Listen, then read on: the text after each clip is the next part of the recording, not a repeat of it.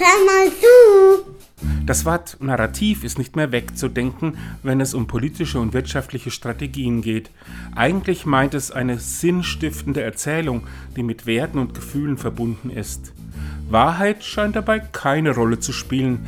Zumindest kann man zum Beispiel in der Werbung munter behaupten, dass der Kauf eines Produktes etwas mit Glück und Freiheit zu tun hat.